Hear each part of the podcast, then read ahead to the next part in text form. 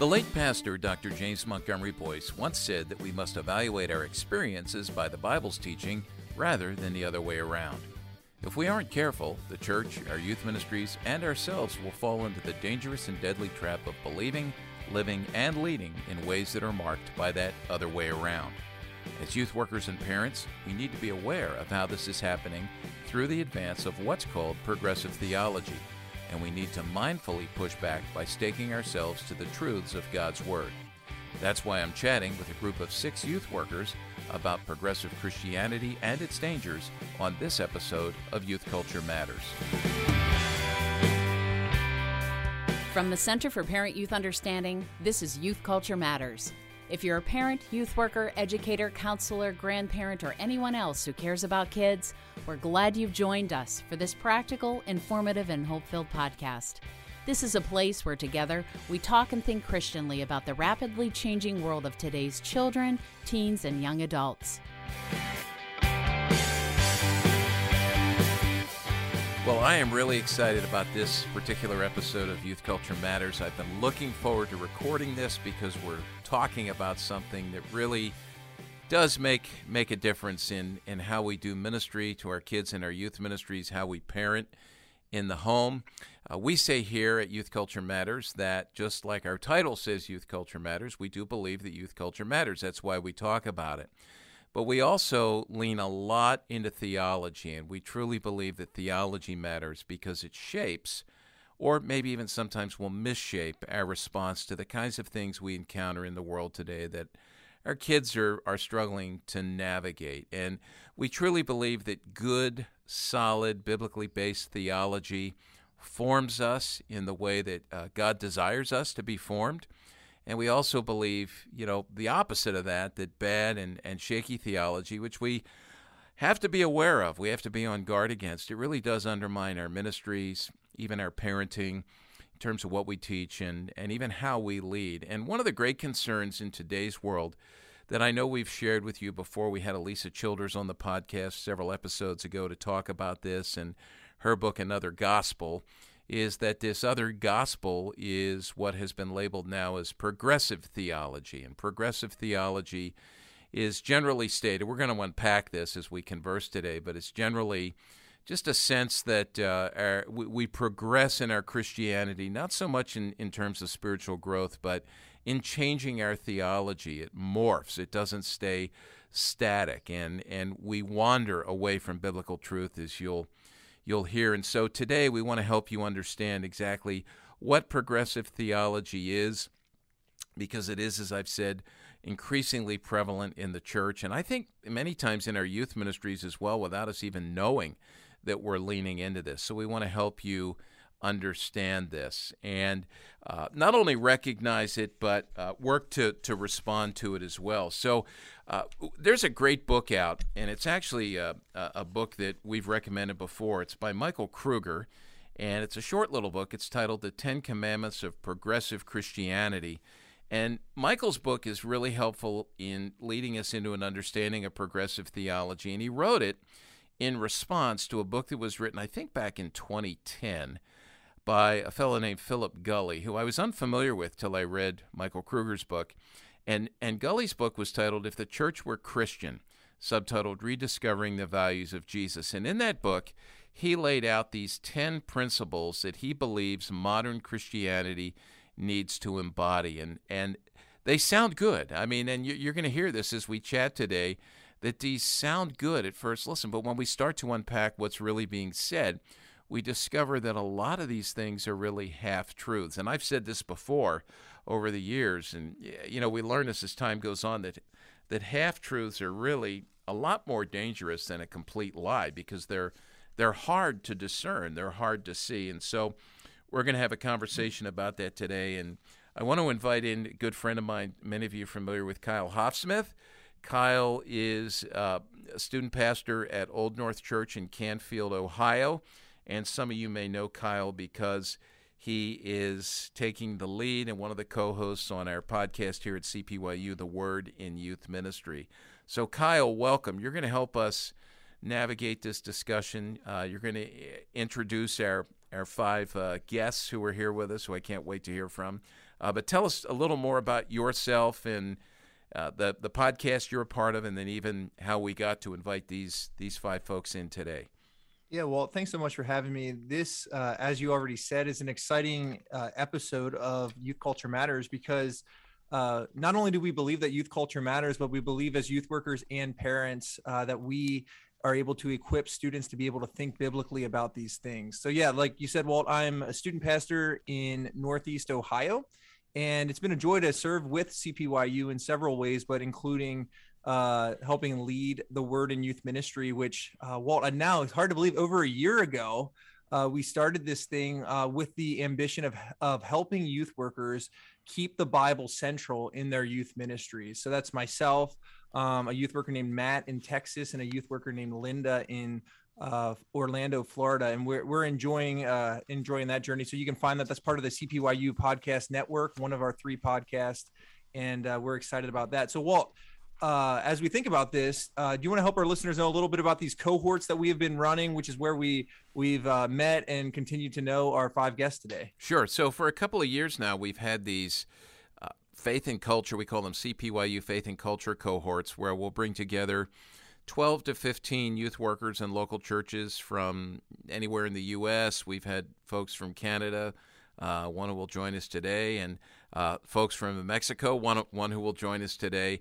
And we meet by Zoom. This was really precipitated by COVID. You know, we, we got off the road and we said, man, we got to we got to touch base with youth workers. And it's really been a rich time to meet every other week for an hour to have something to talk about. We typically read and or watch something prior to our discussion, something related to youth culture or trend, and then we come together and we work through uh, basic steps of practical theology to figure out, you know, uh, what's going on, why is it going on, what should be going on, and how how do we begin to respond. And so, uh, you know, boy, those things have been a real blessing to me, and I have learned so much, and it's a joy for me to sit next to, and even at times, I think, you know, under uh, the leading of these of these youth worker friends of ours. I'll just mention this, Kyle. I know uh, we have two of these cohorts running now, and we're looking yeah, to the future to inviting more folks in. And so, if you're interested in being a part of uh, one of these cohorts, uh, just send us an email. Let us know about that. Get a hold of us, and we'll uh, talk to you about what's involved in that. So these folks are from uh, two different cohorts that we're running now. Yeah, so let's uh, let's introduce each of them. We'll go around quickly and have them share their name and where they're serving uh, and what what their role is there, and then we'll transition to discussing this book. So let's let's start out. Uh, let's go to the Boston area with Carrie. Carrie, tell us about the the church you serve, and tell us a little bit about your role in Rooted Ministry, also. Sure. Um, thanks for having me. I'm so grateful for uh, CPYU and have been so blessed by um, their ministry for for many years now. Um, I am about 30 to 40 minutes north of Boston in Topsfield, um, and I serve at a church called Our Savior Lutheran Church, uh, where I'm the director of youth ministry, youth education, and uh, local outreach and um, also have the opportunity to um, play a small role at Rooted Ministry um, as a part of their steering committee and one of their uh, blog contributors. And um, Rooted offers blogs and podcasts and um, a great conference and um, a whole curriculum on top of other things that's really rooted in the gospel and in grace. And so just highly recommend them and their work as well. Yeah, thanks so much for what you do with them, and uh, we're happy that you're joining us today. Uh, we also have Claire, uh, who is a youth worker a little further west. Uh, Claire, introduce yourself to our listeners today. Hi, everybody. Yeah, I am currently serving in a church in Arvada, Colorado. Uh, I've been here for, I'm going into my sixth year. This is my sixth year serving there, and I'm the head of the youth ministry um, for that church. And then um, I'm really blessed to also get to partner with about 14 um, other churches all along the Front Range in Colorado, and we put on um, retreats for junior high and high school kids uh, each year. Uh, so it's kind of cool to get to collaborate with those youth pastors as well. Yeah, thanks. Thanks for joining us. We're gonna keep going. We're now we're gonna go northwest from there. We're gonna go to Jess, who is in in Canada. Yes. Hi, everyone. I'm so excited to be here. Um, I live in Abbotsford, BC, which is about an hour east of Vancouver. Um, just off the coast. Um, and so, yeah, I'm grateful to connect with people from all over North America. Um, and I work in our high school ministries, um, particularly with our grade 9 to 12 girls and our female youth leaders. So, yeah, it is my joy. I love it.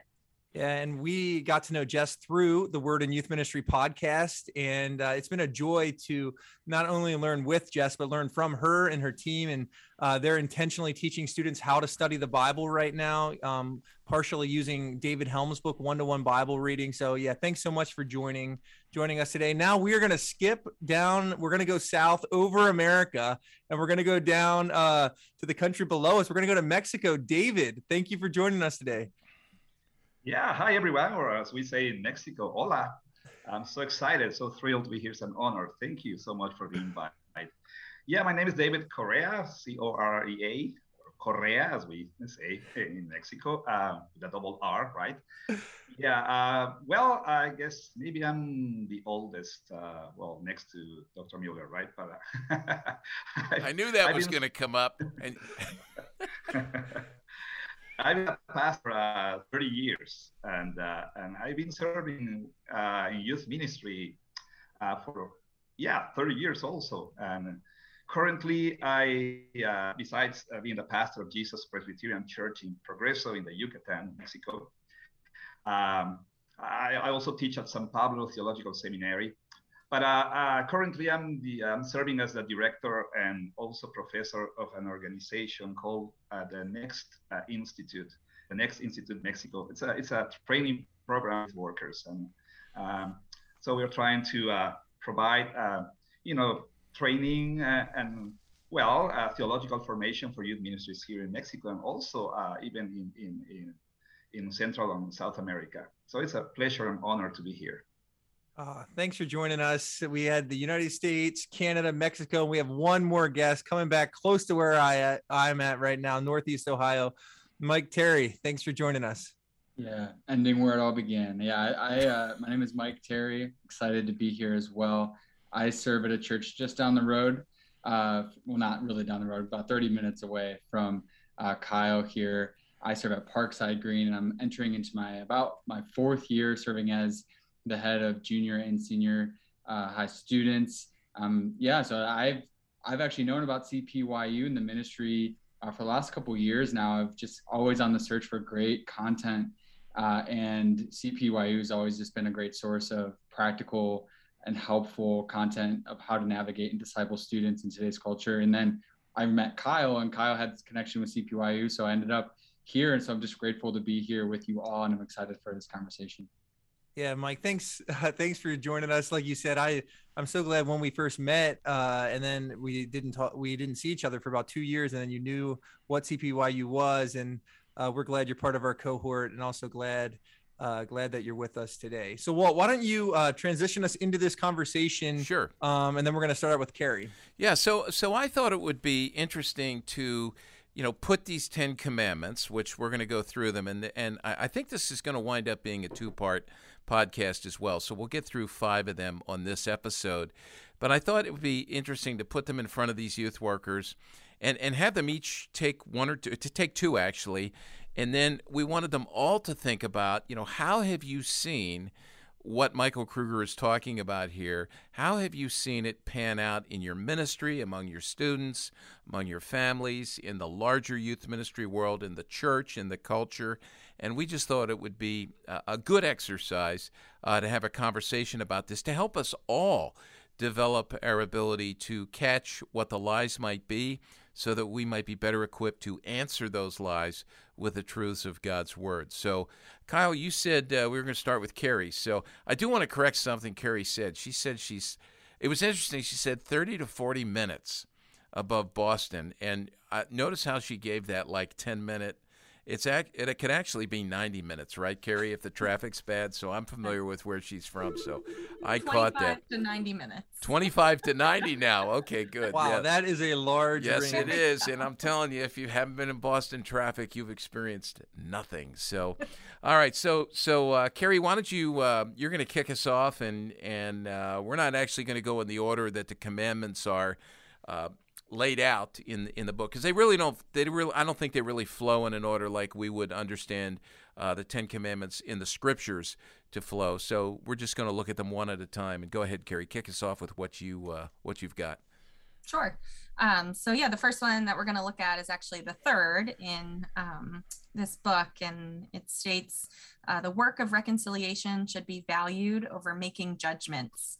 Um, and this chapter kind of dives into um, really how humans relate and uh, interact with one another, and the emphasis on um, kind of the human relationship among others. And it really places um, human relationships and making sure that everyone is okay and in kumbaya with one another over um, you know what scripture says about what it means to be um, a good friend or um, what it means to to love one another even. Um, and uh, he speaks a lot about how um, the church should do more to repair or to restore um, relationships and stop condemning people or uh, speaking to them in a way that uh, judges them. And that word judgment comes up time and time again in um, this chapter, in this section. Um, and as we look at that word um, reconciliation, it, it almost seems like that word, um, the definition of that word is just misused in order to mean um, putting making sure everyone is okay and that nobody's feelings are hurt and that no one um, feels uh, like they're being called out about a behavior or an emotion or a response that they have over um, you know what what that looks like. And there is um, well i appreciated in the beginning where you shared about um, uh, the importance of recognizing a half truth. It's easy to call something out and say, um, that's totally wrong. But as you read through, there are pieces of this um, that, that do have some truth. And as uh, churches and as individuals that love and care for for teens and for one another. Um, Christians do need to be careful to show grace and have patience and love and care for one another. Um, but I guess the question rests with, um, you know, does that mean, does loving one another mean being complacent with someone doing something that goes against what scripture says? Um, so how do you lovingly? We had a good friend for a long time that instead of using the word confront, she would say care front. So how do we care front with one another um, and, and do that well um, in, in a way that that does show um, love and care for the individual that you're speaking with. Uh, it's interesting to me because I think that you know, when we think about relationships, yes, human relationships are important. We're made for relationships, and and I think that eh, you know everybody recognizes the need for this because our relationships are broken, like everything else in this world. You know, by sin, uh, by our human depravity, by our rebellion against God. But as you've brought out here, Carrie, I think we lean more into the horizontal and we forget the vertical. And the horizontal relationships with each other always have to be, you know, uh, underneath, let's say, the vertical and have to flow out of the proper vertical relationship between us and between God. And I like the way you bring up about the judgment issue because you know that's that's a mantra now, right? If you if you uh, challenge anybody, and by the way, it's funny when you, uh, you know, when you talk about how the way words are used. I, I shared with uh, a youth worker friend a few years ago at a conference that after a, a session, I I challenged someone to think about something, and my friend looked at me and said, "Challenge? You can't challenge people in today's world. All you have to do is encourage them." And I'm thinking, no, I need to challenge them. You know, so um, you know we, can't. It's like we're not allowed to to talk about any of the borders and boundaries that our loving God has established to you know protect us from harm and provide for our well-being and so we see this worked out in a variety of ways and i'm curious with the other folks you know how you've seen this uh, you know work out in in your own ministry or any examples of this that you've seen or that you would advise us to be aware of and you know and start to look out for anybody Oh, Um, we- I think what's oh go ahead, what's Jess. interesting about this um what this topic is that I think so often in the Sermon on the Mount in uh, Matthew 7, Jesus talks about not letting or not judging the speck in your brother's eye, but looking at the log in your own. Um, and I think, well, yes, of course, to follow Jesus' command um, of not casting judgment or unfair judgment on others and not walking as a hypocrite, like it is, Jesus is also commanding for us to point out truth and to understand what yes we do have a log in our eye and yes we do have to um, think about it and live in a life in life of repentance and forgiveness and working on the things that we're struggling with or that we're facing but there is a call also to um, to speak truth and to point people to christ ultimately Jess, and I, I was thinking similarly to what you said. I um on page 18 in this book, it says the scriptures are packed with examples of God's people calling out certain behaviors as wrong. Jesus did this, Paul did this, and even we are called to do this. Matthew 18, if your brother sins against you, go and tell him his fault. And when we think about how uh, the current culture of students are today, we have uh, a sense that judgmentalism is wrong and and to some extent right we need to see this from the proper perspective but from the biblical perspective what is the goal of this the goal of this is that people will be corrected and walk in a way that honors the lord so claire let's uh let's go to you what do you what do you think about this command I just think it's really important that we, I think we are in a culture that has a low tolerance um, uh, for uh, tension or for conflict. Um, and we often can't be in conflict with another, with one another, or in tension with one another without kind of it being taken far beyond the actual issue that's on the table, but to a really personal place. And I think that part of the gift of Scripture in the church um, is to be able to point to something that's separate from or it's separate and connected to all of us. Like hey this behavior that you're exhibiting it's not me saying in my humble opinion this is wrong. I'm looking at scripture and i'm saying like it's not okay for you to be so angry all the time. Like it's not okay for you to be um, you know quick to anger. And let, let's talk about that. And let me pray for you. And how can i support you in this way? But it's not my opinion coming in you know kind of crashing upon the beach being like and this is my thought about why you're wrong. Um, i think we should be able to point to scripture and go in a loving and kind of even toned way to be like i'm seeing your behavior here not line up with what god has for us and then to be able to receive that as well. Um, so i think as long as our um, kind of criticisms or one another are grounded in scripture we should be able to tolerate that and we should be able to point to where that's listed in scripture and receive that for ourselves as well and Claire, for our listeners, uh, parents, youth workers, pastors, even teachers who are thinking this and they, they hear you say that, you know, have uh, make sure it's grounded in scripture. Uh, practically, what has this looked like for you? I imagine the tone that you use when you address uh, a teenager who uh, you're having these conversations, but would you have any tips for our listeners on how to address these conversations? I think tone for sure is important. Um, I think patience. A lot of times when we're calling out a behavior, it's not going to just go away uh, right kind of in the moment. It's going to take time. And I think every single time a student comes into our classroom or um, we sit down to a family dinner or they come back to youth group, like we have to be prepared to meet them with grace, but then to like, you know, wipe the slate clean, like how you come in into this kind of interaction this time is I'm not I'm not keeping score. Uh, you know, I'm giving you the opportunity to show up in a fresh way. But again, to hold fast to that boundary. And then I think it's really important. I always tell my students, don't take my word for it, take the word for it. So everything that I'm saying um, and everything that I'm holding as truth, I should be able to point to in not just one passage. There should be a thread um, that I can show the student um, or the parent that I'm talking to or the leader that I'm talking to about why I came to that conclusion. And I think seeing it for ourselves and then holding that with boundary and grace is really important.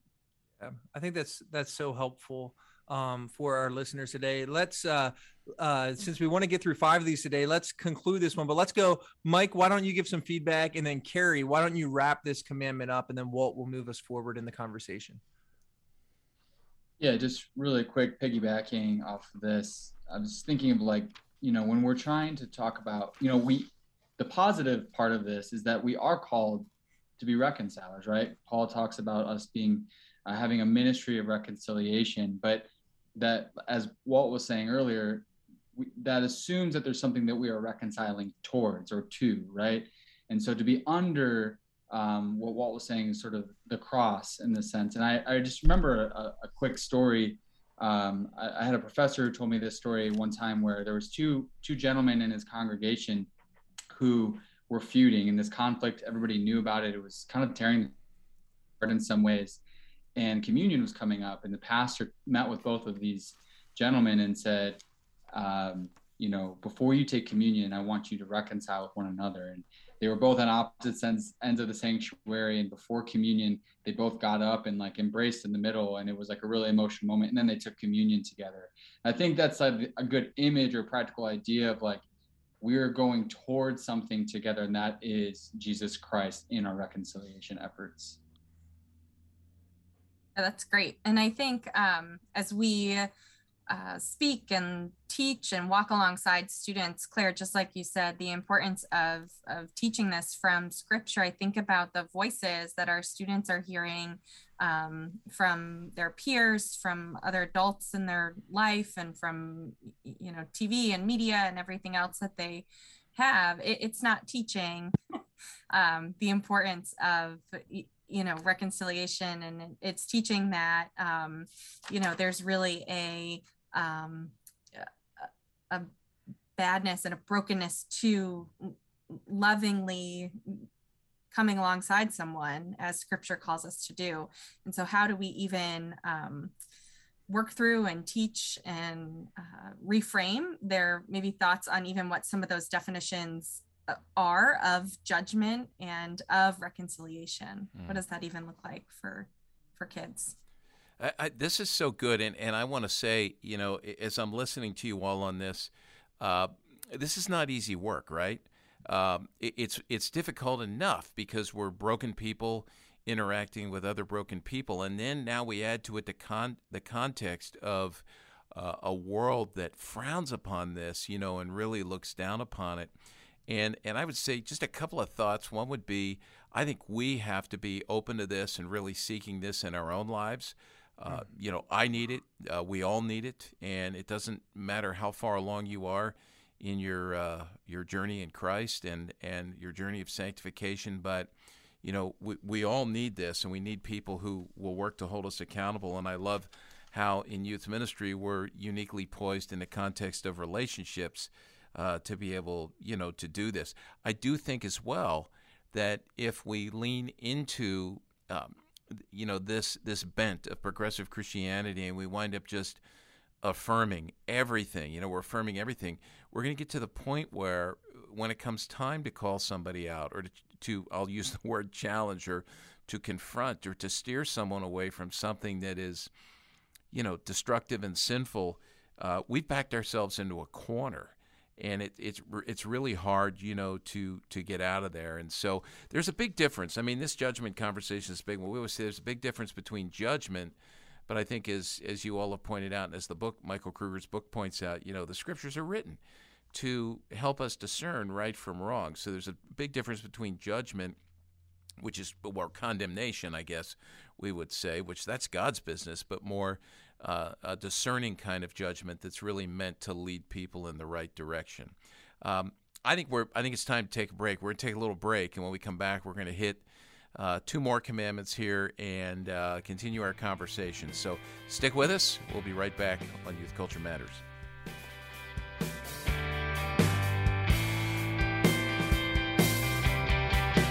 Tens of thousands of kids have been trained by their parents and youth workers to think Christianly about music and media with our How to Use Your Head to Guard Your Heart 3D guide to making wise media choices. This easy to use teaching tool needs to be in your youth ministry toolbox if you desire to teach your students to integrate their faith into all of life. Jesus calls us to follow him, and that includes following him into the six to nine hours a day of screen time that shape and mold the beliefs and behaviors of our kids. To learn more about our 3D Media Evaluation Guide and to order a copy for every member of your youth group, go to our website at cpyu.org.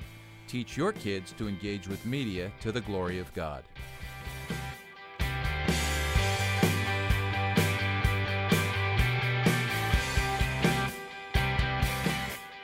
Well, welcome back to Youth Culture Matters. We're having a discussion among friends here, youth working friends who have read through Michael Kruger's very helpful little book. It's not a long one, and, and that's one reason why we are thrilled to recommend it because it's it's not super long, but it's super meaty and super relevant. It's called The Ten Commandments of Progressive Christianity. We, we want to be wise to what's happening not only in the culture of the world, but how the culture of the world is coming into the church. And I truly believe that that's part of what progressive Christianity is, and it's draining. Um, draining the gospel with, with, as Kruger says, you know, half truths. And uh, we said earlier, you know, a half truth is, is more dangerous than a complete lie. And this is why we need to be diligent in studying scripture and studying theology and, and doing this not only individually as we read and learn, but in community with each other. And that's part of what's happening here. So, uh, Kyle, you, you, um, you actually are using this little book. I was really thrilled to hear this with students. You just started that. Yeah, well, I was uh, yeah, talking with other youth workers last week, and one of them told me that students won't read today. And I couldn't disagree more with that statement because I think that not all students will read theology books, but I think some will. And uh, I, yeah, I read this uh, with a group of four high school students and one college student. Uh, they read. We just had our first meeting on this book. They're thrilled because the last book we read, which I thought was very helpful, Nine Marks of a Healthy Church by Mark Dever, the chapters were about as long as this whole book. So they were happy. Uh, we did the first two commandments on Sunday morning and just had really good discussion in my office before church. Uh, I do have a, a, little rule in my head. If kids are willing to read theology theology books, I'm willing to buy them donuts before church. So that's what I do. I go to Dunkin' Donuts, buy donuts, we discuss it. And uh, yeah, I would just suggest uh, to our listeners, not all will read, but some will. And I'm convinced that that culture can spread uh, to others in the mm. youth group. So let's let's continue in here. Uh, we're going to go down to our friend in Mexico. David is going to take us into what in the book is page 21, the fourth commandment, uh, and then we'll discuss this and then move on to another one. So, David, uh, take us to number four. Yeah, thank you. But uh, before, uh, if you will, just allow me to, uh, you know, give a little disclaimer here. Um, uh, this is for our listeners. you will have to put up with my broken English, but as I say, it's broken English spoken perfectly. the only thing I regret is, is that this is not, you know, video uh, because uh, I mean, uh, I regret it. I regret it because Chris is not going to be able to subtitle, you know, my. when I, but anyway, uh, the third commandment, uh, gracious behavior is more important than right belief. Uh, Dr. Kruger mentions that progressive Christianity is largely defined by, by its focus on morality and its downplaying of doctrine what truly matters, they say, is not what we believe, but how we behave. Thus, the fourth commandment of progressive Christianity is gracious behavior is more important than right belief. And as he says, it is important that we understand that gracious behavior should characterize the church. However, though, there is some common ground with what progressive Christians uh, believe uh, in this regard. Uh, that is that we must note that there are several. Uh, I, I, mean, even though that's the case, uh, we must uh, note that there is there are several concerns that arise from this, as Dr. Kruger says. number one, priorities of behavior over theology. This, of course, uh, is well received in today's culture because uh, one of the trends, if you will, uh, that we see in emerging generations is their disdain and even rejection of doctrinal standards such as creeds or confessions or catechisms. What's more, as Dr. Kruger says, there's the idea that those who care about theology are divisive, narrow, dogmatic, and even mean. Well, progressive Christians, uh, he says, tend to compare people who care about theology with the Pharisees or to the Pharisees, whose problem, we are told, was their fixation on orthodoxy and their misguided quest for theological purity. In other words, if you care about theology, you are probably just another Pharisee. But the problem with Pharisees was not according to Jesus that they were not concerned with orthodoxy. Their problem was legalism, man made rules, which take up then over God's law, and hypocrisy. Well, the problem was not theology per se, the problem was bad theology, as Dr. Kruger uh, says. Well, he also makes a very important point. Teaching people good theology is not the problem, but actually it is the solution. Because good theology, he says, comforts and liberates people, but bad theology harms people. And that's exactly what the Pharisees did. Second, it is really, uh, he, he has this question is it really, is it really true that behavior is more important than theology? And he talks about this false dichotomy uh, the, the, dichotomy, you know, between uh, well theology and behavior, and well, that comes that false dichotomy actually comes from a wrong understanding of what theology really is. Uh, I like how John Frame defines or describes theology. Uh, he says, and this is just a summary of this. He says that theology is the application of the Word of God to all areas of life. So theology is really is actually more than orthodoxy, right thought or right belief. It is also orthopraxis, right behavior, and even orthopathos, which is right feelings. A good theology is always applied to life. It changes how we think, it changes how we behave, and even how we feel. But truth be told, uh, sometimes in the church in general and youth ministry in particular, we tend to overemphasize one over the others. And in reform circles, we may be guilty sometimes of overemphasizing theology. I'm sorry, overemphasizing orthodoxy. Say, say that again, David. You just broke So up a little bit. Can you Yeah. say that again? You in reform Oh, circles, so we sorry. tend to overemphasize. orthodoxy. Orthodoxy, yes. Uh, what I mean is this: that, uh, for example, in discipleship, uh, when it comes to discipleship, uh, we see that in, in, in our reform circles, sometimes disciple- discipleship is reduced to gaining doctrinal knowledge. You know, gaining you know knowledge. So, as as someone says, our kids uh, look like Funkos, bobblehead Funkos. You know, big heads, little bodies you know and, and- and that's that's exactly how our kids sometimes end up with when we approach discipleship in this way but we also find that the progressive uh, christianity idea that behavior is more important than doctrine is becoming more popular here even here in mexico and accepted so what you have is many churches and youth ministries uh, uh, that say, or better said, what you have in many churches or in many youth ministries is what I call the John Lennon Christianity. You know, all you need is love. You know, all you need is love, uh, Christianity. But according to the Apostle John, for example, and the entire Bible for that matter, uh, John in his epistle says that it that uh, that is a wrong view of Christianity. As a matter of fact, John gives us three standards by which we identify a true Christian. Is a true Christian, he says, is someone who believes the truth. That would be orthodoxy, right? A true Christian would be also someone who practices righteousness. That would be orthopraxis. And a true Christian is someone who loves God and neighbor. That is orthopathos. And to John, if, if you're a nice person, a loving person, a caring person, even, but you don't believe the truth, you're not a true Christian.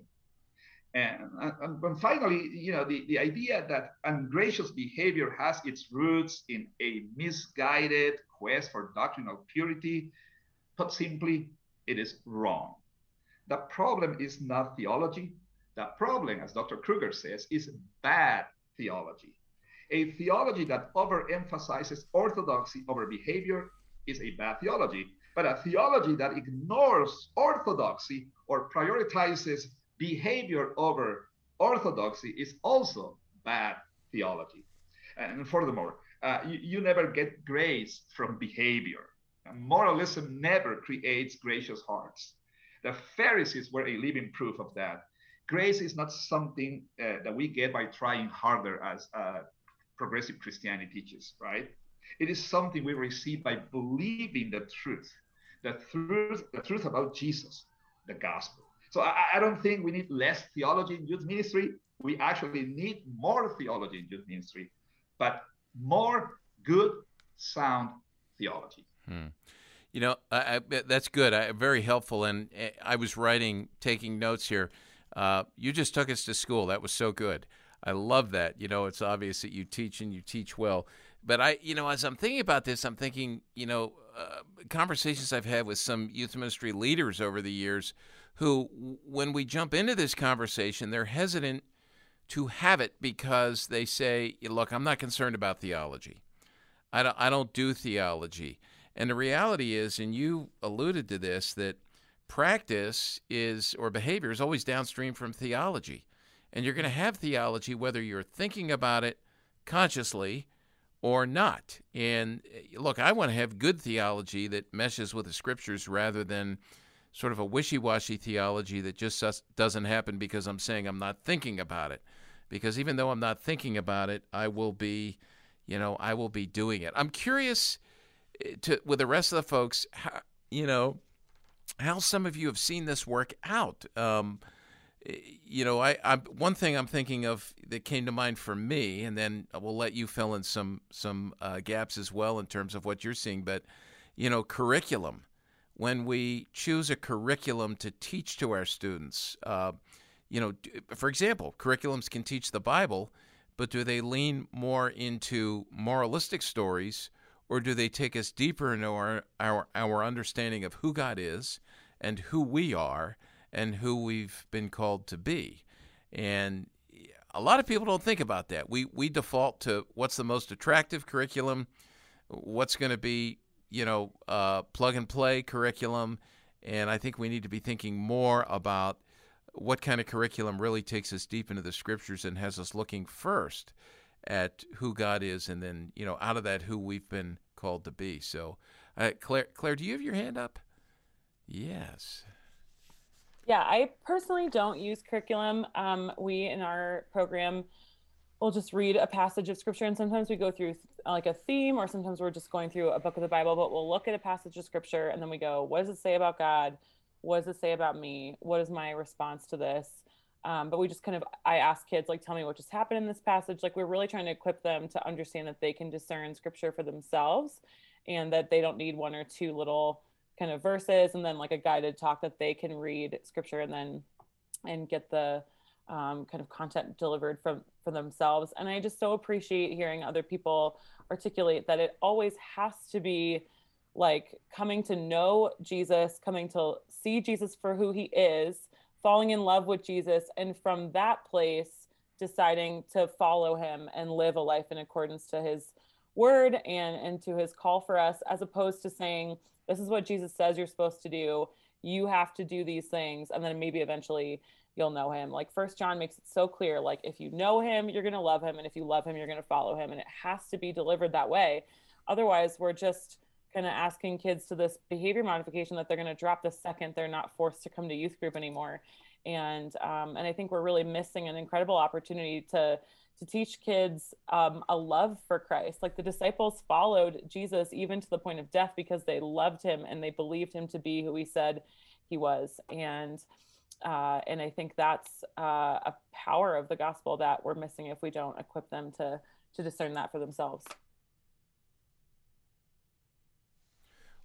What about you know David mentioned um, and not all of us are, you know, from a Reformed background, but he mentioned Reformed theology. That's where I'm rooted. I know that's where David's rooted. Some of some of the others of you are as well.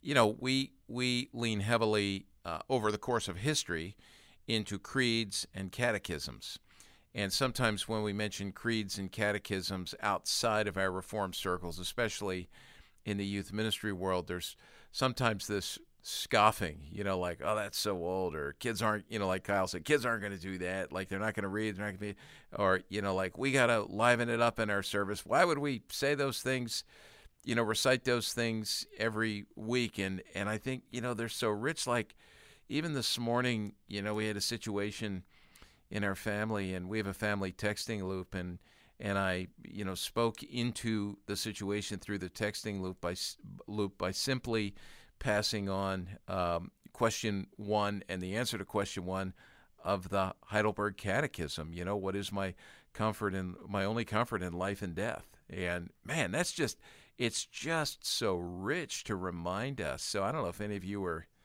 doing that. Yeah, Walt, I I appreciate that you brought that up because as we've been discussing and as David so helpfully pointed out, that uh, belief informs our behavior. And I think a lot of people um, today get afraid of the word catechism because a lot of things that have been attached to it over time.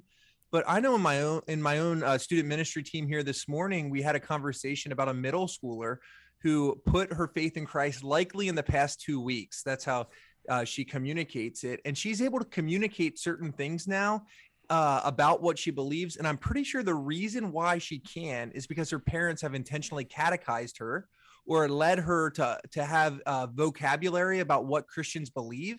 And they were giving her that vocabulary before the belief actually took place. So now that she believes, she's able to communicate it well. And I would just encourage our listeners uh, today, as as David helpfully pointed out, um, the importance on belief before um, that informs our behavior. Catechism is not an enemy of the church in the 21st century. Catechism is a tool that is helpful. Kyle, would you just explain to people who might not be familiar? You you use some phraseology. Her parents catechized her.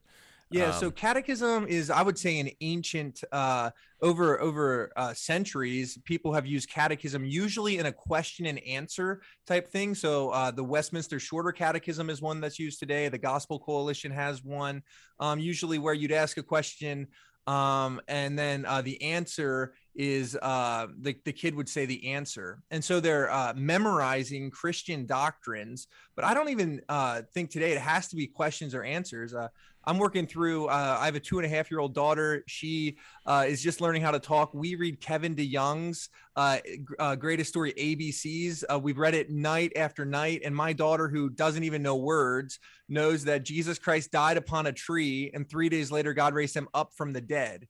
She has no idea what that means, but through this catechism practice, I pray one day God will open up her, her, eyes to truth and she will truly know that Jesus died upon a tree and three days later God raised her up him up from the dead. So this is just something I would encourage our listeners to check out more of. And I want to go up. Uh, let's go to Jess, uh, and then uh, David. Why don't you wrap this command up after Jess? Um, and I think this is a really important conversation in the fact that even knowledge is not the end goal, but it's worship. And I don't think we can worship someone who we don't know. I don't think we can worship a God who we're not familiar with to know what he loves and to know um, what he hates. And I think uh, if we're wanting to raise our students up to be filled with the awe and wonder of who God is, his work on the cross, his um, sovereign hand in the story of like the biblical narrative, we need to teach them who he actually is in order for them to worship and the true God, or else they're going to end up worshiping a God made in their own image. And so I think that's where the importance of orthodoxy and orthopraxy come into. So the goal is not for them to be living moral lives, but it is that they live a life of worship and awe and wonder um, of who Jesus is. Oh, that's so helpful, Jess. I and I would just say to our listeners again, if the if the term orthodoxy and orthopraxy is new, um, d- don't be afraid of these big words. These are theological words that help guide us to think clearly about what God's word says. Uh, David, can you wrap this command up, and then we're going to move on, uh, move on to a different one. Yes, thank you, and thank you, Jess, for that for that comment. Uh, a couple things, real quick. Uh, uh, I don't know if you agree with me, but uh, even here in Mexico, I find that emerging generations exhibit a you know, more and more uh, disdain. Uh, they dislike uh, doctrinal standards. Um, and maybe that's because of, of uh, well, using uh, Dr. Miller's uh, metaphor, the, the, the, cultural soup they've been swimming, you know, in. you know, the, the, the, trend that we find today in emerging generations, the ultimate authority is you I mean, the idea of conforming yourself, of submitting to a standard of doctrine as a as an authoritative form to to rule over me or to to tell me what to believe, that's something that is despised more and more. And like I said, as I said, uh, even here in Mexico. And, and, and well, uh, lastly, also wanted to point to uh, a couple of good resources that, that I have found uh, very helpful. Um, well, uh, number one is uh, well, Dr. John Fesko's book, The Creedal. I mean, the need for creeds today. The need for creeds today is a, it's a great book, and also, well, Carl Trueman, I mean, Carl Trueman, That's it, right? anything that Carl Trueman says, you know, I don't need to say any, anything else. Anyway, Carl Trueman's The Creedal Imperative is, a, is another great resource. Uh, just wanted to, to, to suggest those uh, resources to you. Yeah, that's great. I'll, I'll throw one more in, and that's uh, uh Stephen Kang and Gary Parrett have a book called um, Teaching the Faith and Forming the Faithful. And Chris Wagner will post all of these uh, resources that are mentioned in the player notes for this particular episode. Mike, let's move to you, and uh, you're going to help us understand another one of these commandments. Sure. Yeah, thanks. So uh, I have command number five in the book, and the command is uh, for progressive Christians is inviting questions is more valuable than supplying answers. And uh, I think Kruger here says that one of the sort of hallmarks of progressive theology is to prioritize sort of the journey of asking questions and our doubts over and above landing on solid answers. Uh, in fact, actually, Kruger says if there's one sort of hallmark um, of progressive thought, it might be this one, um, which I think is interesting and telling. I think it's because it makes it all about the journey and it kind of allows for this unlimited possibility of self-discovery versus sort of being hemmed in by what uh, David was just helpfully explaining by like doctrinal standards or dogma. Um, and I think a popular way we've heard this in our culture is, you know, it's not about the destination, it's about the journey. And that's sort of just ingrained and stamped in our brains. But for the Christian, it's both, right? It's both. Uh, we are pilgrims, right? Traveling on a journey on our way to an eternal home.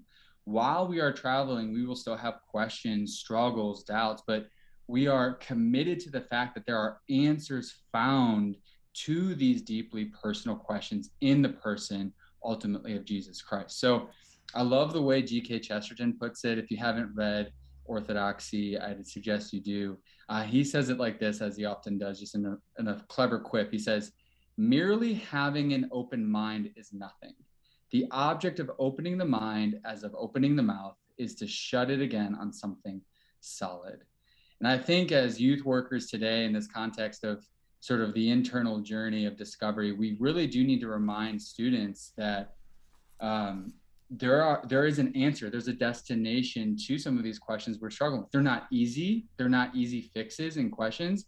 And actually, that brings me to the, another helpful point that Kruger brings out is that Kruger recognizes that the church in a lot of sort of circles in um, the West has failed in this, right? He points out that one of the reasons for this sort of movement towards endless doubting, um, as James talks about the sort of being on the waves of this sort of endless doubts, right? Being tossed to and fro. One of the reasons for this is because a lot of Christian circles have discouraged or disincentivized honest questions from, from people, maybe students especially, truly seeking answers about God and His Word. And um, I think that's true. I think sometimes there's been times where we get get we give cliche answers and we don't really respect um, the person who's really struggling with this, and we we say you know to doubt is to sin, and that's not true. That's not necessarily biblical. And so um, I think we have part of the blame here, and we need to rectify that and um, try to figure out how to navigate a better way. Um, and Kruger ultimately says that there is a there's a deep irony here in this progressive commandment, right? And the irony is that in saying in saying something like, "Hey, there's no final truth," you can just sort of question for eternity. That is ultimately trying to what he calls smuggling in certainty through the back door. Um, you know, thinking of an example that I, have experienced this in when I was in college, I went to an evangelical Christian school um, that was committed to the gospel. Um, but one of the they had, we have these sort of chapel credits, and one of the chapel credits that I went to and I attended was something called Doubters Anonymous. Uh, that that name itself should have warned me probably not to go. But um, Doubters Anonymous, and you know what I thought it was be is going to be asking really deep, hard questions and trying to arrive at conclusions together as a group. But really, what it was is um, it was this sort of endless questioning and doubting. And when somebody would try to say, Hey, I really think God has showed me this in his word or in my experience, or he's revealed this to me, it, they would act, that person who claimed that would be ostracized. Truly, like they would say, No, you can't say that because that's, you don't really truly know that that's the case. And that really bothered me and stuck with me. I didn't really have the words to process that then, but I think that's sort of um, some of the the priority of our culture today. And so, yeah, I think um, I'd, I'd, be really curious to hear your guys' thoughts on this commandment in particular and how you guys have seen it used because um, I think it's a problem because as we're as youth workers and we're up there proclaiming like, no, that like here's the gospel, here's the truth, here's the good news, here's what the Bible says. Um, it's almost met with an immediate barrier of resistance. So. Hmm. Thanks for sharing that, Mike. Uh, and it is fascinating, like you were just talking about the doubters and uh, how uh, when we claim things. I know one thing that we always want to be focusing on, as we've already been discussing, is that our foundation has to be the Word of God. And so that as you're in conversations like that, as our listeners are having these conversations, I think that um, always knowing that uh, we can be sure if we stand on the Word. We can't be sure if we're giving our opinion, if we're giving our experience, but we can be sure on the Word. Uh, Carrie, I know we've had a previous conversation about uh, just students in your ministry who are just struggling through some questions about sexuality and gender and what that looks like, and even them uh, finding different resources to try to um, back up what they believe. I'm just wondering if you could help the parents and youth workers listening, uh, even grandparents, as they're trying to navigate how their grandkids are thinking through this stuff, how you've been able to um, not just, uh, as this uh, chapter says, not just inviting questions, but actually giving solid answers. Sure um, I uh, really wrestled with um, this chapter, um, partially uh, because exactly what you were just saying, Kyle. It just feels like this is what we're in the thick of right now, but also wondering, you know, for um, this kind of generation and group of progressive Christians, if there's um, if these questions are more valuable than answers, then where does that put um, scripture being truth and scripture having the final word and um, being the the final answer in our lives and in our you know as part of our faith? Um, and i think it if we can teach students about the supremacy and the um, authority and the truth of scripture and teach that well then you know when there are answers uh, or sorry when there are questions um, you know we can uh, with certainty find the answers in scripture. Um, but that can't be done if they're only willing to ask questions and not seek that that answer as well yeah, and I think one thing that your answer just did for us is I think it helped it helped me realize how these Ten Commandments uh, of progressive Christianity are all tied together right? What you just said tied back to what David shared uh, in the last commandment about belief needs to drive our behavior. And so many students, when we're thinking about questions and answers, they're looking for answers by asking questions, but they're not starting at the right place. And as youth workers, I, I know um, that Cameron Cole, who helps lead Rooted, that you talked about earlier, uh, we recently had him on the Word in Youth Ministry, and one thing he was just he was helping us understand is like we're playing the long game here with students, where like not only the long game of like these students are going to be adults eventually, but like these students who are sitting in our youth group, even the immature middle school students who we might wish didn't come, they're going to one day stand before Christ and they're going to one day stand before Christ. And we have a captive audience right now. So I just want to encourage uh, youth workers out there with this captive audience, as Mike just shared. Um, we're able to help um, not only by teaching them, but modeling for them um, what we want them to know. And what what does this look like for you? Yeah, yeah. You know, I, I'm I'm thinking about some things Mike said there, and I love how he said, you know, there is he used the word destination, right?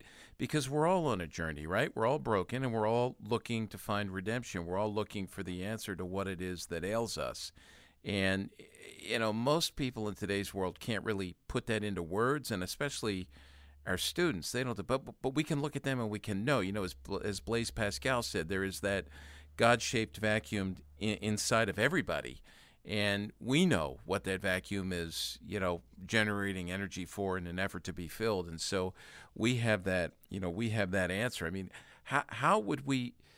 I mean, how could we even feel good about being in youth ministry if we see kids sort of driving, you know, willy nilly everywhere on this journey? And and we don't step in and say ask them you know where you're going what are you what are you trying to get to or you know even say point in the right direction and say you know that's where your destination is. Now mike said something else that i think is important that we have to recognize that is something we face all the time and that is you know as he went to that group when he was in college. Anybody who spoke up with truth or would make a truth claim they get shut down and we're going to face that in today's world. So I'm just going to offer this as a as a possibility that you know, and I've learned this just in interactions with people in my own family, you know, and then with kids as well, uh, and with doubters, you know, or skeptics about the faith. Is that is that you know Jesus in the Sermon on the Mount he used this. He would say, you know, you have heard it said that, but I but then I tell you, and so I think we could use that same language. You know, you've heard it said that life is all about the journey or you know choose a topic you know whether it's our students like you said uh, kyle with carrie with kids questioning matters of sexuality and gender you've heard it said that you know you choose your identity you decide who you are you you know your journey or your gender is what's inside of you and what you feel well okay that's what the culture's telling you but and then we say, here's another way of looking at it. And we take them into the scriptures and we lay out the kingdom priority.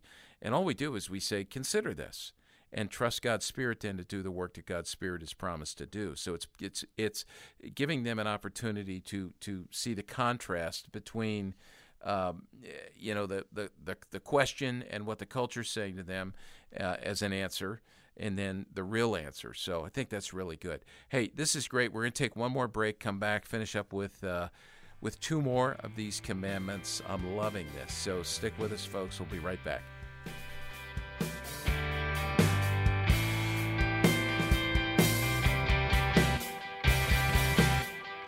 I often hear grandparents say how glad they are that they don't have to raise kids in today's world. While these comments might not be very encouraging to those of us who are parents or who are doing youth ministry with kids today, they do recognize the fact that there are lots of confusing and dangerous cultural realities that kids need to navigate if they are going to be faithful disciples of Jesus Christ.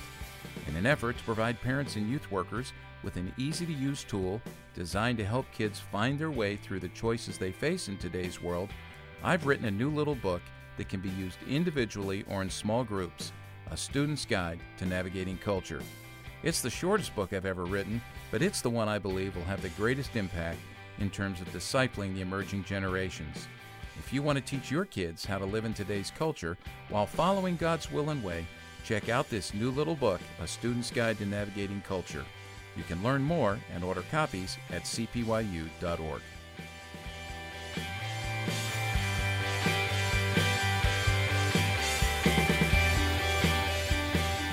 Okay, so we've got two more of these Ten Commandments of Progressive Christianity that Michael Kruger writes about in his book, and I want to jump right into the, the last two. Let's go to Jess first. And Jess, uh, what, what what was it that you were that you read uh, that you want to share with us? So I was assigned chapter one, which is um, the title is Jesus is a model, is a model for living more than an object for worship. So I'll just say it again. Jesus is a model for living more than an object for worship. Um, and then I thought I would summarize this in two parts, just try to break it up to clarify it. So first talking about, so if we are to take this commandment that Jesus is only a moral guide, as um, some in progressive uh, circles are saying that Jesus is, um, I think that can be seen as just a harmless claim of, yeah, he has good things to say. He did a lot of good things when he was at earth. He healed people, he was kind to the poor, he was kind to the oppressed, he um, called out those who were hypocrites. Like, I think that can be an easy thing that this is just a harmless path to continue on. But um, if we follow that, if he's only a moral guide who's telling us what we can do and what we um, what our path should be, Um, he says it pretty clearly in the Sermon on the Mount in Matthew 5 20. He says this He says, For I tell you, unless your righteousness exceeds the scribes and the Pharisees, you'll never enter the kingdom of heaven. Um, so in that verse, he points to the fact that um, unless you will, your righteousness succeeds the scribes and the Pharisees, which it won't, which is impossible to do, you'll never enter the kingdom of heaven, which opens up the fact that um, his people need a savior, that all people need a savior, one who will do that um, for us and who whose righteousness will cover our unrighteousness and our um, yeah our disobedience. So I think where this commandment is concerning and where it's difficult is the fact if we take away Jesus' divinity, if we take away his the fact that he is God's only son, who is perfect, who came to earth to um, take our place, then um, what does it matter that he died on the cross? What does his atonement even mean? If he is only someone like a youth leader or um, a friend or a parent who has some good things to say, but not is totally authoritative in their life, then I don't think that we have much hope in the Christian walk um, if he's not truly the Son of God, if he is not someone who's worthy of our worship. Um, so, some examples that I have um, that I was thinking about is that I think um, I think students and I think we do this, and we're yeah, I think people in general. It's very easy to pick and choose what commandments and what things to focus on. Um, it's easy to follow things that seem palatable to us of sure helping the poor and um, and the oppressed and the outcast and seeking better and loving others um, more important than your own but then we we are not the ones who can choose what commandments we can disregard because we also learn that he is the only way to heaven and that if you want to follow him you must deny yourself. Um, and so i think that's where this commandment falls short is the fact that we can't just pick and choose um, what we want him to say and then what our response is because if we believe christianity true if we believe scripture is sufficient then we know that um, that he is a son of God who is worthy of our worship, um, and it is and he is worthy of being authoritative in our life. That what he says goes. Um, so yeah, those are kind of my um, initial thoughts. I'd love to hear more um, and spitball some more ideas of how this is being played out um, in different youth ministries as well. Yeah, I, would love to hear if anybody else have, has anything to say to that. Thank you, Jess. That is good. And I, as you were speaking there, I, I'm just thinking to myself, yeah, you know, this is like the half truth part, right? We're called to follow Jesus, follow in the footsteps of Jesus, you know, to be Christ like in, in all that we do. And uh, thanks for the soundtrack, whoever provided it. That was great. Um, but then when I, I, was I was happy you brought in the uh, issue of the atonement because as you were talking, I'm thinking about, you know, we just recent rather recently celebrated Easter. I was reading through uh, John Stott, the theologian, his book, The Cross of Christ, and in there he talks about the different theories of the atonement. And there's one, if you're not familiar with it, you know, you brought this to mind, Jess, with what you said, the, it, and this commandment, right? The moral influence theory. That that's what was accomplished at the at the cross through the death of Jesus was that you know it's a it's an influence now that we need to follow in terms of our of our behavior. Now there's more to that theory than that, obviously, but that's where it really it it really uh, meshes with what what you were talking about. Mike, you were going to say something.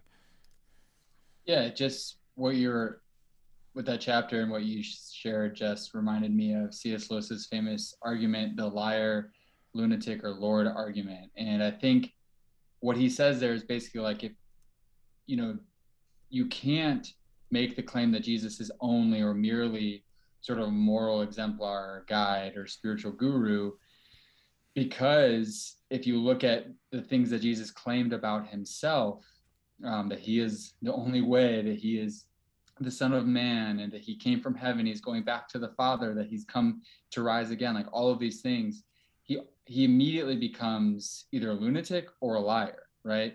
Um, and so he's no longer a good moral guide if he's one of those things. So even on its own premises, that argument uh, that he's only or merely a moral guide falls apart because um, he can't be a good moral guide if he if there are things that he truly claimed um, and they turn out to be false right? These sort of more divine miraculous aspects of the nature of christ. And so um, i think pointing that out to students is a really helpful thing um, because they that that argument sort of crumbles Yeah, and I know recently, Mike, thanks for sharing that. Recently, uh, it's just become common to look at Jesus only as an example, right? I, I read something recently, an advertisement for something, and it's easy to think about that Jesus was born into a uh, a world that had political turmoil, or Jesus was born into you know w- whatever, fill in the blank. But Mike, what you were pointing at, I think, is super helpful because if Jesus wasn't the savior of the world, then he was a liar, and then he wasn't actually right who he said he was. He couldn't have just been a good moral teacher. And so uh, that's why I'm so glad Kruger used this as commandment number one in the book, uh, because I think it sets the foundation similar to how the first commandment in the Ten Commandments in the Bible in Exodus is, You shall have no other gods before me, right? That sets the agenda for everything else. I feel like this argument of Jesus being just a good moral example sets the agenda for everything off, because even one degree off of the Bible is enough to set the trajectory for a lifetime away from what the Scripture teaches. So, Carrie, uh, what what are your thoughts on this? And then, Jess, if you have any follow up, just to, to wrap this one up, and then we'll move forward.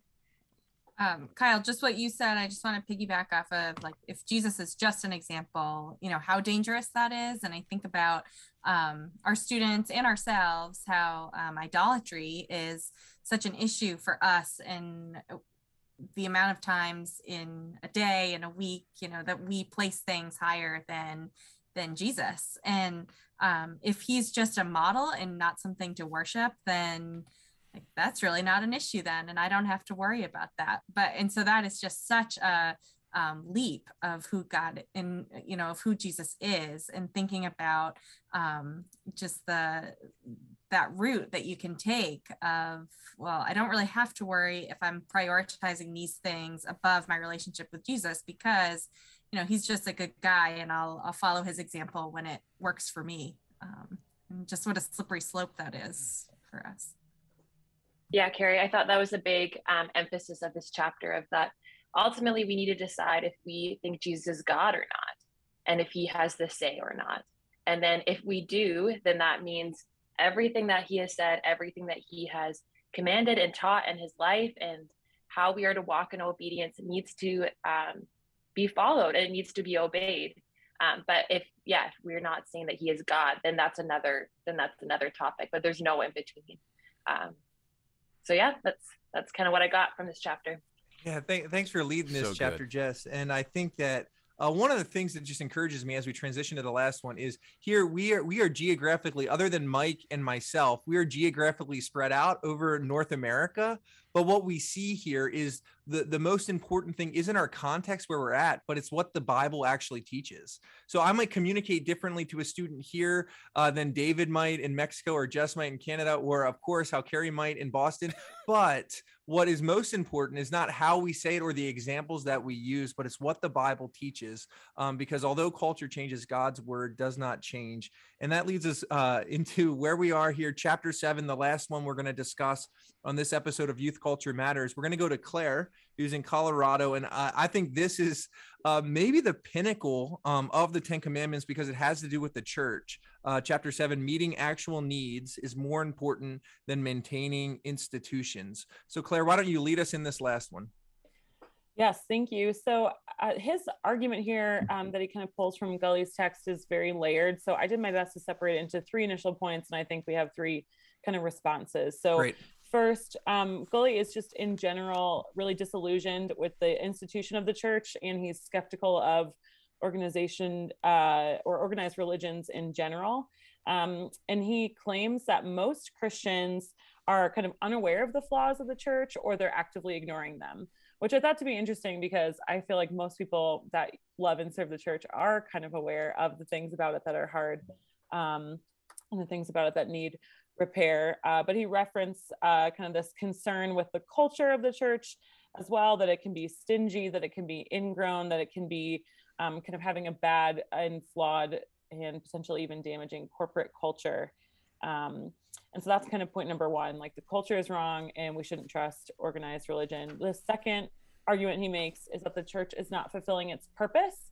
And he explicitly believes the purpose of the church to be this horizontal purpose, one that is focused on how people relate to people. So, how is the church um, responding to need in the community? How is the church um, feeding the hungry, befriending the lonely, loving the enemy, and healing the sick? Which, of course, was something that Jesus himself modeled uh, for us and is something that the church is called to do.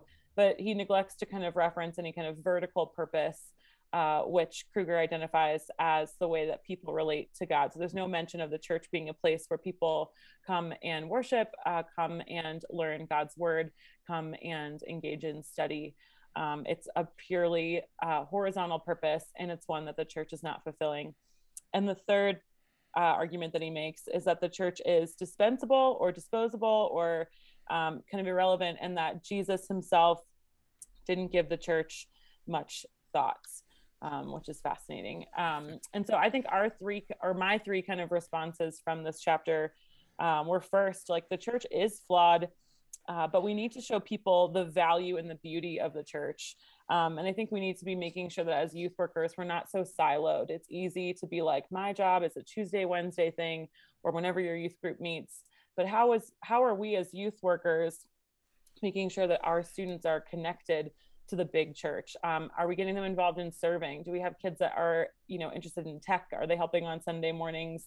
Um, do we have kids that are in choir? Are they involved in the worship team? Are they sitting in the main service? When Sticky Faith kind of identified five of the um, kind of core reasons that kids leave the church once they're out of high school, one of those reasons was they had no connection to an intergenerational um, kind of Sunday morning expression of church. So, are we making sure that we're getting our students kind of involved in seeing the beauty of church itself. Because if they're only seeing youth group, they're not understanding the value of that intergenerational church. And parents, this is a core um, kind of, or it should be, in my opinion, a core value uh, for us as well when we consider families. Like it's really easy to sleep in on Sunday mornings or make soccer kind of the main priority or whatever it looks like.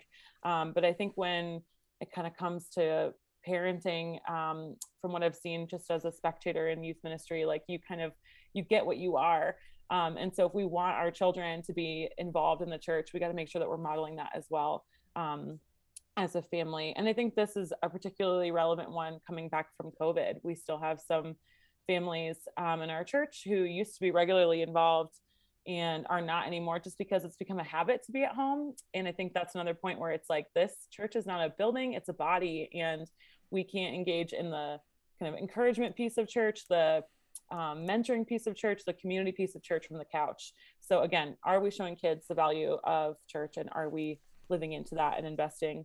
And then I think we need to identify that main purpose of church. There's a lot of speculation here. Like, if the main purpose of church is only that horizontal piece, right like um, that's a really important thing for us to debate and talk about like i believe it has to be that combination it has to be vertical and it has to be horizontal um, and i think this is an uh, an area where i see a lot of this with or a lot of concern about the church with students particularly um, coming from my context in the us after some um, racial tension really blew up in our culture like a lot of our students were kind of questioning like well what is the church's response to issues of social justice or issues of um, climate change and things like that. And I think this is a great opportunity for us to like lean into that and talk about that vertical piece and that horizontal piece. Like, what is our call to respond to the needs of our community, but also to engage in like learning and worship and um, and growing in our knowledge of the Bible. And then third, I think we need to serve the community, um, but we also the church needs to be a place of teaching and sending. And so I think we as youth pastors, it needs to be our job to to identify gifts in our students. Are we talking about spiritual gifts? Are we talking about where they can use them? Like in Acts, we see the early church be a place where people come together to learn, to worship, to grow, um, to be encouraged, and then they go out into their communities. So are we me- demonstrating that?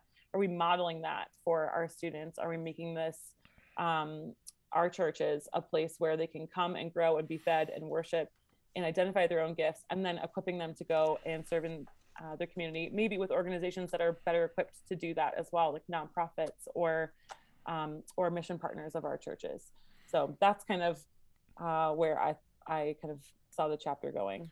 Claire that's really good. And and you know everything you gave us there it's just it just seems like we've had this from start to finish here this string of gold you know that you folks have been putting out there. And i it prompts so many thoughts. And you know, as we're, talking about theology and you know the dirty D word doctrine, right? As a lot of people see it as dirty. You just made a great case there for us to hunker down and spend some time, you know, even if it's just briefly reading about the doctrine of the church. You know, what is the church? What is the function of the church? And I think this is where, you know, even if, as you said, you know, like Jesus didn't care about the church, that was his bride, right? And Kruger talks about that. And, you know, progressive Christianity, in effect, if that's the case, is divorcing Jesus from his bride. And, and we certainly don't want to do that. Very practical thing. I was, I, I loved how you brought parents in there you know, and you talked about Sunday mornings and soccer. This, I'm hearing this from so many youth workers right now, uh, sports and travel sports and all of that. And, you know, how it, I mean, I, I, years ago I heard like it's crept into Wednesday night, then it's crept into weekend activities, and now it's Sunday mornings. And we have a place near us here. When Lisa and I drive to church, we drive past on Sunday mornings very early, 730. Uh, the largest indoor outdoor sports complex in North America. It's right against the highway and the lines of cars going in there and the the packing of the parking lots and the slowdowns in the traffic and you're just going okay this is what these people are worshiping. This is what's become most important in their lives. So this is good word good word. David you were going to say something here. Yeah uh, thank you Claire. that was that was great. Thank you so much for what you said. Um, just a couple things real quick. Uh, i agree with uh, what uh, Dr. Mueller said, um, we, I think we have a, an ecclesiological problem in youth ministry. And what, what I mean by that is that we, uh, we in, at least where I am, I, I, I find that, you know, many uh, youth workers have a, such a low view of the church. Uh, I think we need to, we need to address that issue. Um, I, I, I, have found, that's the, the second thing I wanted to, to say, I have found, uh, you know, some good resources that have you know, helped me a great deal. And one of them is Kevin DeYoung's Why We Love the Church. That's a great book. Uh, uh, I think the subtitle is In Praise of Institutions. I think that's a, a, good a good book for us to read and to and to to to, to recommend to parents and, and, and, youth workers and even you know our youth. I, I think that uh, we need to recover a, a, a high view of, of the church. Mm. Yeah, so good, so good. So we need to wrap this up, and I really appreciate uh, all of you who've been on here, and we're going to have you back on. Uh, we'll record again, get a second part of this, so folks, you'll you'll want to hear more from us. It'll be the next episode after this one that we'll put out there. Uh, we actually were we were quite we were thinking ahead of time that we'd be able to do all this in one episode, and we got halfway through the book. So uh, I know we'll be doing a second one. Uh, Chris, would you just say a word about what you're going to put up on the player notes for us? And I know you didn't say anything during this, but uh, we're grateful to you for all the work you do in making sure that these recordings get done and get done well and get out there. But tell tell folks how to access this stuff. Sure. This uh, obviously this has become a, a two part uh, uh, episode here, but this first one will be episode 152. If you visit CPYU's homepage, look for episode 152. Um, and it'll be i don't know exactly what the title will be something along the lines of the ten commandments of progressive christianity something like that part one uh, in the show notes, all the books, all the resources, uh, recommended recommendations, all those things are going to be listed and linked to in the show notes. So if you want to learn some more information, check out the show notes. Uh, we'll be able to point you in the right direction. Great, thank you. And as always, we say to folks, you know, p- please be sure to uh, give us a good review, share this podcast, subscribe to it. I know you hear that whenever you hear a podcast, but it is helpful. So, uh, and I'd invite you to listen to our other podcasts as well. Kyle talked at the top about uh, the Word in Youth Ministry, which is by youth workers for youth workers, related to what we're talking about here. And then we do a daily one minute podcast that you can find online and subscribe to as well called Youth Culture Today. Youth workers, that's one we really want you to share with parents because it's just one minute a day where we give them something that will be challenging and practical and, and helpful and hope filled as well. So, to all of you who have been on here with us today, thank you, folks. I see your faces. Appreciate you all so much. We'll have you back and folks will be able to hear from you again. And those of you who are listening, thanks for joining us, and we'll chat with you on the next episode of Youth Culture Matters. Thanks for joining us for Youth Culture Matters, a podcast from the Center for Parent Youth Understanding. If you'd like to learn more about today's youth culture, visit our website at cpyu.org. And if you have any questions, comments, or feedback, email us at podcast at cpyu.org.